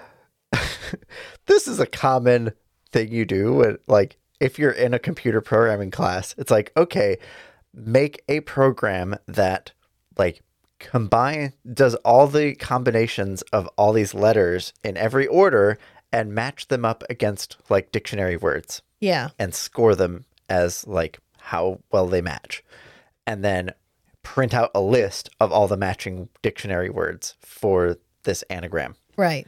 we didn't get anything like that No. Well, there's no internet. So she's probably not running this from a remote server. She probably has it on a floppy Oh yeah, disk. yeah, and she, but you can fit the whole dictionary, like the whole like ten thousand words in the English dictionary, Honestly, the on one of these old computers quibble- in small space. It's not the the thing for me is we don't eliminate the first letters first. right We're immediately like, nope, too obvious. because they need to draw out. Start with the obvious. They need to delay the figuring it out. in the Yeah. precinct. Yeah, In the most uh he, Nick is clearly the better cop in this scenario. That's how you can tell this was directed by Geraint Wyn Davies cuz Nick goes total cowboy and he's right and he figures it out before everybody else and he catches the bad guy and he denies his own nature and overcomes his baser urges. He's like the hero in this episode. yeah. Yeah, because he drives over to the church and he has to run into the church while he's all smoky and whatever because it's day. And he makes it in. He throws his jacket off very dramatically, and then he comes in and puts on. Okay, she's just sitting over in the chair. If he had not put his VR glasses on immediately, he would have just seen her sitting up front. But instead, he's like, "No, I gotta solve this in the game," and so he puts he puts the glasses on and the gloves. And Rita shows up, and she's wearing a different outfit this time, and she's like, "Oh, good job, you figured it out. The murder weapon is somewhere in the church." Matt goes, "Oh, it's in the holy water font." And so Nick in the Nick in the game looks over at the holy water font, and she's like, "Ah, yes, good choice." Meanwhile, Reese and Tracy and the computer lady are like, oh, maybe it's the second letter and then the third letter and then the fourth letter and then the fifth letter. And it makes a whole sentence. And it's, they're like not getting it. And this is the most, not cringe, because I hate the word cringe, but this is the most secondhand embarrassing section of this entire, of this entire episode because she's like, Oh, very good job, detective. And he goes, In here, I'm not a detective. You can call me Nicholas de Brabant. Yes. But you'll never get to it. Oh, I'm not a detective in here. Here, I'm a vampire. You may call me Nicholas de Brabant. That's the whole point of games like this, Nicholas de Brabant.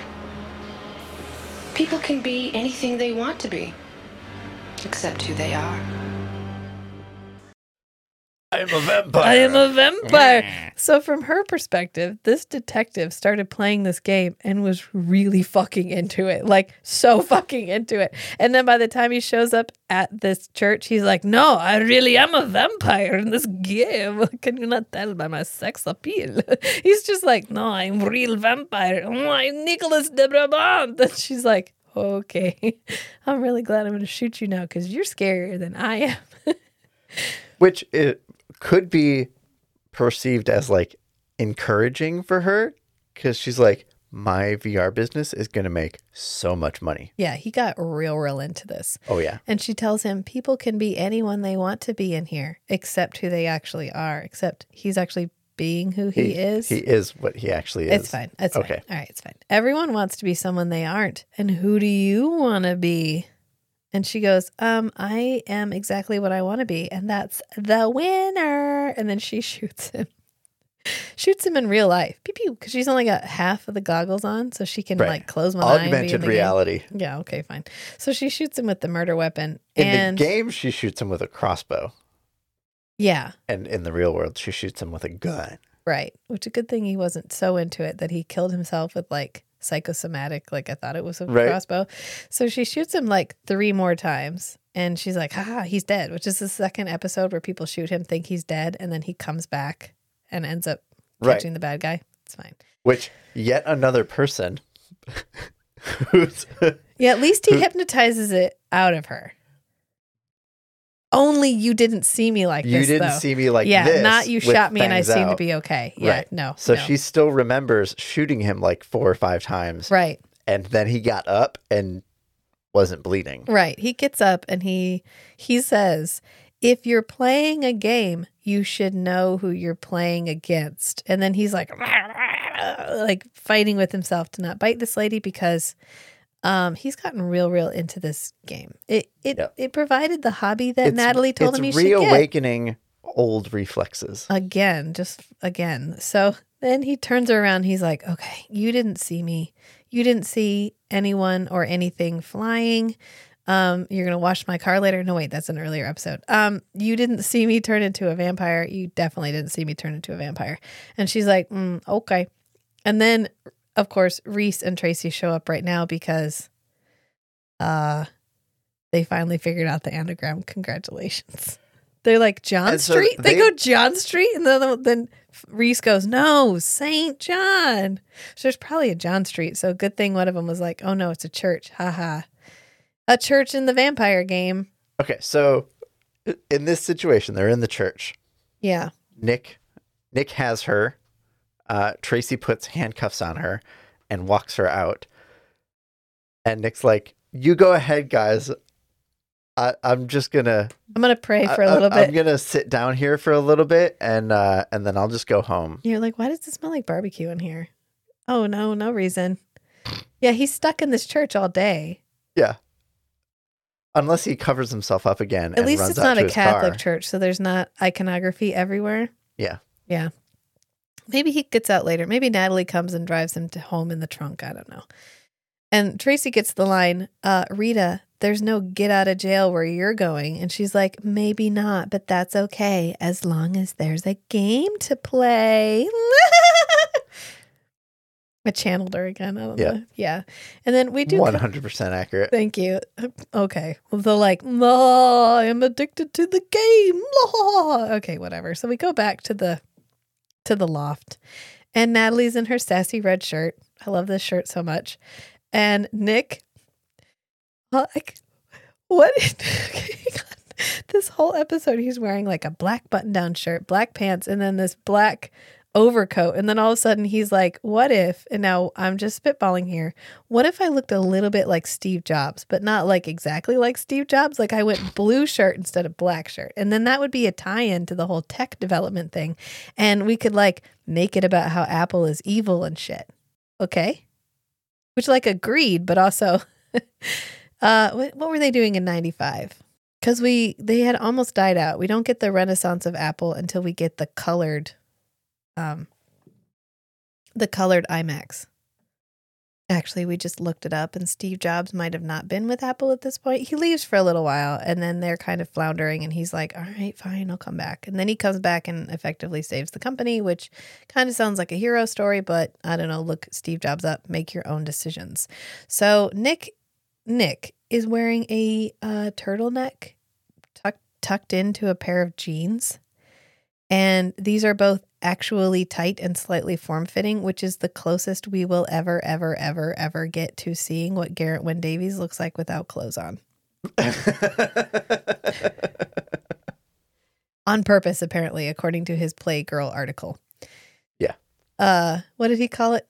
Uh, want to stay classy so I don't show my assy or something like that. It's really weird, like the way he phrases it. So he's like, no, basically, I I'm not confident enough to be nude. Like I get it, it's fine. I also don't put videos of myself on the internet. Certainly don't put videos of myself out onto television where I am shirtless. Although that's different because I have, you know, I have secondary sex characteristics on my top half. He does not. He could be shirtless on television. Yeah. And yet, and yet here we are. It's Victorian. If I see his ankles, I get all excited. So I guess that works. You know, he's created the a scarcity mentality. We're just happy to have what we get. He's And- uh, controlling the market. Yeah, and Natalie is standing there with the glasses, and she's like, "What are you going to do with them?" And he's like, "I don't know. Maybe we'll keep them." Look, I was thinking about keeping them. I mean, there's no if they shut the mainframe down, there's nothing. Right. Yeah. There's nothing. All they're just an interface. Yeah. Yeah. And Natalie's like, okay, but like, I got really scared because I knew what they meant to you. They thought you were just being weird and investigating the crime. I knew you were just being weird, You were fulfilling edging towards These- homicidal. yeah, these uh, fantasies of actually killing people. Yeah. Because I know you're a serial killer and this was giving you the the thrill like the serial killer buzz. This was entertaining your dark passenger in a way you haven't done in a really long time and it freaked me the fuck out. And he's like, "All right, fine, do whatever you want with them." So she tosses them in the fire. Is there a lithium battery in these? Oh, I don't know what.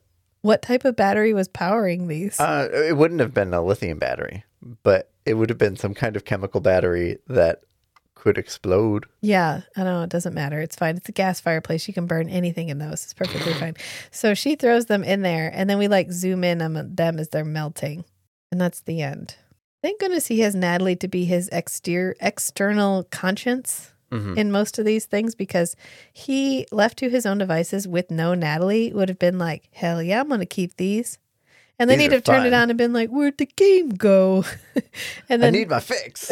and then he buys virtual dimensions and he has them put it up just for him. Who's to say he didn't anyway? I know. And Lacroix's like, yes. I know. Maybe he Or had a backup pair. it. Had there was that other pair that she was wearing that had like half the glasses and half not the glasses. So there's other pairs of these. Maybe he was like, yeah, burn those. And then there's another room in the warehouse that has like six pairs and a server and just a guy Yeah. chained to a desk. And he's like, program new scenarios. I don't want to, Mr. Nick. And he's like, I need to kill a man today. And you don't want it to be you. Yeah. Uh, that's in virtual season four. Just kidding. so anyway, we finally got to and thoroughly enjoyed our technology is scary 1990s episode. I've been waiting to get to this with for you for so long because I know how you feel about like hacked together hacky episodes where they're like, I'm a computer guy, and you can tell because I use the words uh technology words like mainframe and digital and uh debug and code and uh, sometime we'll have to do um, hackers. Maybe we'll do hackers as a Patreon only episode. Yeah. And you can just rant for an hour and a half about when they go to the payphones and they connect through the payphones and they're like tap tap tap tap tap tap tap tap like they just bang on the keyboards. hmm Matthew Lillard is in that. And his keyboard is like camouflage and it has stickers over all the letters. Yep. Yeah. So my niece, okay. my niece hunting pecks. She doesn't, I don't know. The, Peck the- types peck with types. just her. two fingers and a thumb. Yeah. And her, she was like, I'm as fast as you are. Like, I'm sorry, honey. No, you're not. And she's like, I mean, how do you put your whole hand in there? Then you can't see the keyboard. Like, that was like the game winner. If you put your whole hand over it, you can't see the keys. I was like, slam dunk like, argument. Mic drop. Ha! Beat that. I'm like, uh, you should be able to type without looking at the keys. And she was like, nobody does that. Like, yeah, it's okay. It's fine. It's fine. It's fine. It's fine. This is why when we watch Dune and there's a Gen Z person like Timothy Chalamet in Dune, I'm like, I have a hard time with you. Because I have niece trauma. I'm just kidding. She's not traumatizing. I love her to death, but she's also just so Gen Z. It's like having a window into this alien world where they are somehow completely consumed by technology and yet know absolutely nothing about it. Oh yeah. Like by her Yeah. age, we were building websites because otherwise, what did you do on the internet? Nothing. Right. Ah, anyway, Yeah, I had a website uh by her age. Yeah, because it, was during high school. yeah, you had an Angelfire website. Yeah, for my the role playing game club that I ran at the high school. Listen, when you're nerd, you commit for life. Okay, this is a life sentence, and um, I don't care as long as there's games to play.